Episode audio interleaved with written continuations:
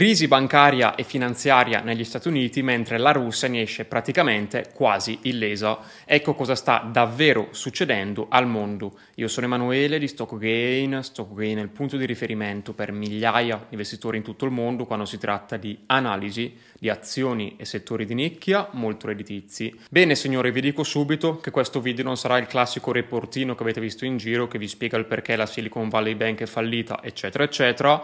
Ovviamente avremo una componente di ciò, ma vi spiegherò il perché veramente è fallita questa e potrebbero fallire moltissime altre banche. E la risposta, signori, data retta a me, è molto meno scontata di quanto pensate. In primo luogo c'è un fattore che ha diciamo scaturito il fallimento della Silicon Valley Bank che è il rialzo dei tassi di interesse.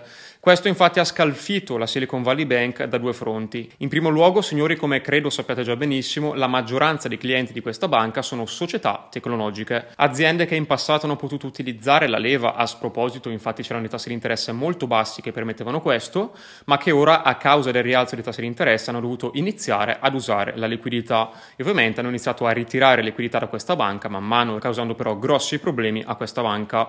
È stato un processo graduale che chi aveva un minimo di cognizione di causa e sapeva la situazione poteva in qualche modo anticipare. Infatti l'8 marzo, quando la Silicon Valley Bank ha annunciato la vendita di 21 miliardi di dollari in bond, ovviamente in perdita, incassando di fatto una perdita netta di 2 miliardi di dollari, questo ha fatto capire alle persone che avevano depositato i loro soldi in questa banca, che la maggior parte, come detto, erano aziende, e agli investitori, che la situazione era tutt'altro che buona. Da quel momento in poi i correntisti hanno iniziato a ritirare denaro ancora più velocemente fino di fatto al fallimento della banca. Un grosso errore fatto dal management di questa banca è il non aver fatto edging sui tassi di interesse, ma tralasciando questo, questo video si focalizzerà su altro, perché signori non penso assolutamente che ve ne freghi qualcosa di ascoltarmi parlare 30-40 minuti per filo e per segno di quello che è successo a questa banca, penso che vi interessi più la vostra situazione, capire come muovervi, capire come investire, capire se lasciare i soldi sul conto, se siete al sicuro, quanto siete al sicuro, eccetera, eccetera. In primo luogo, una buona notizia è il fatto che la Fed abbia tutelato anche i correntisti con più di 250 mila dollari depositati presso questa banca. Questa è una buona notizia perché la maggior parte dei clienti, come ho detto in precedenza, erano clienti aziendali e tecnologici e ovviamente vedere queste aziende mancare di liquidità per un fallimento non sarebbe stato niente di buono per i mercati.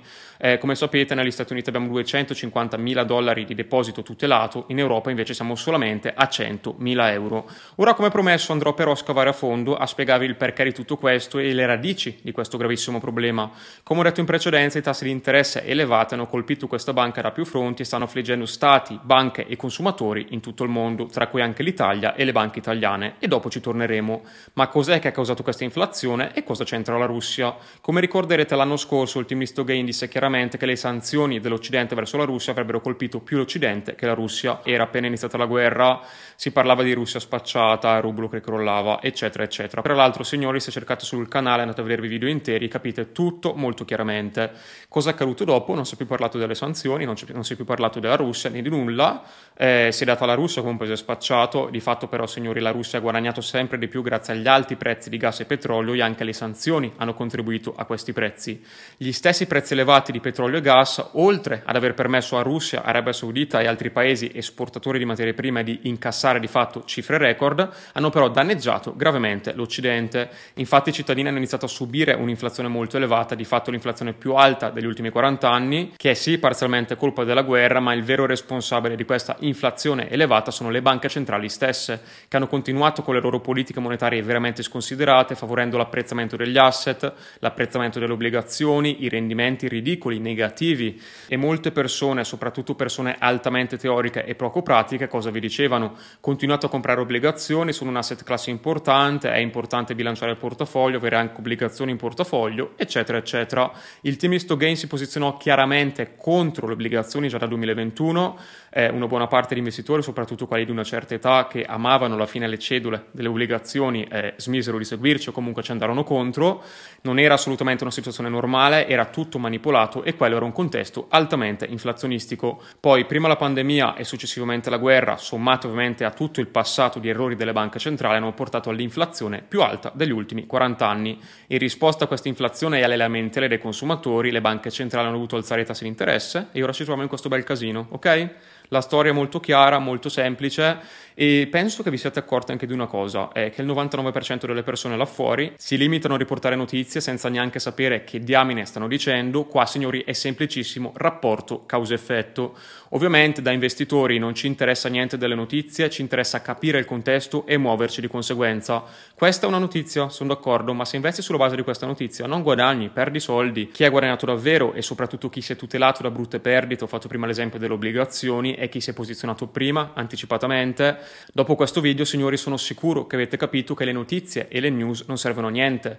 Gli eventi accadono sì, ma c'è qualcosa a monte che li causa. Semplicissimo rapporto causa-effetto e nei mercati se sei continuamente a rincorrere le notizie, a stare lì a dire oh oggi i mercati scendono, domani salgono, a impazzire, come ti ritrovi a vendere sui minimi e ad acquistare sui massimi. A gennaio, ad esempio, ho perso il conto dei messaggi di persone che si vantavano di aver investito in Italia, nelle banche, aver ottenuto ottimi rendimenti, tralasciando che questo è un settore che abbiamo completamente tralasciato e non abbiamo mai risposto a questi messaggi, ma signori, sappiatelo, può esserci speculazione di breve termine, possono esserci indici che fanno meglio di altri, Può sembrare che ci sbagliamo, ad esempio con Patriot Battery Metals, quando la inserimmo in portafoglio, prima di fare più del 400%, il titolo perse il 20%, era un titolo anche molto pericoloso, piccolo, sembrava che ci eravamo sbagliati, di fatto chi ha atteso con calma qualche mese, neanche anni, si è trovato dei risultati veramente notevoli. Dovete essere al di sopra di tutto questo, non dovete essere quelli che subiscono la situazione, ok? Nei mercati funziona assolutamente così. Un'altra cosa molto importante che mi sento di dirvi è di smetterla di investire guardando il passato. Stiamo entrando in un nuovo mondo, mondo, penso che l'abbiate già capito, siamo in un contesto di deglobalizzazione e soprattutto ci sono nuove aziende, nuovi settori che stanno emergendo a scapito di altri, ad esempio il settore petrolifero. Il team Isto Gain disse chiaramente nel 2021 che il petrolio avrebbe fatto molto bene da qui in avanti, non sarà l'unico settore e che determinati titoli da questo settore avrebbero fatto molto bene. Poi c'è gente che si è comprato le petrolifere russe e ha perso tutto, non è il nostro caso fortunatamente, nemmeno il caso dei nostri clienti, ma dimostra che è importante sì selezionare il settore, ma servono moltissime altre conoscenze conoscenze per selezionare i migliori titoli da quel settore e che selezionando l'ETF si perdono un sacco di soldi, si lasciano sul piatto un sacco di soldi.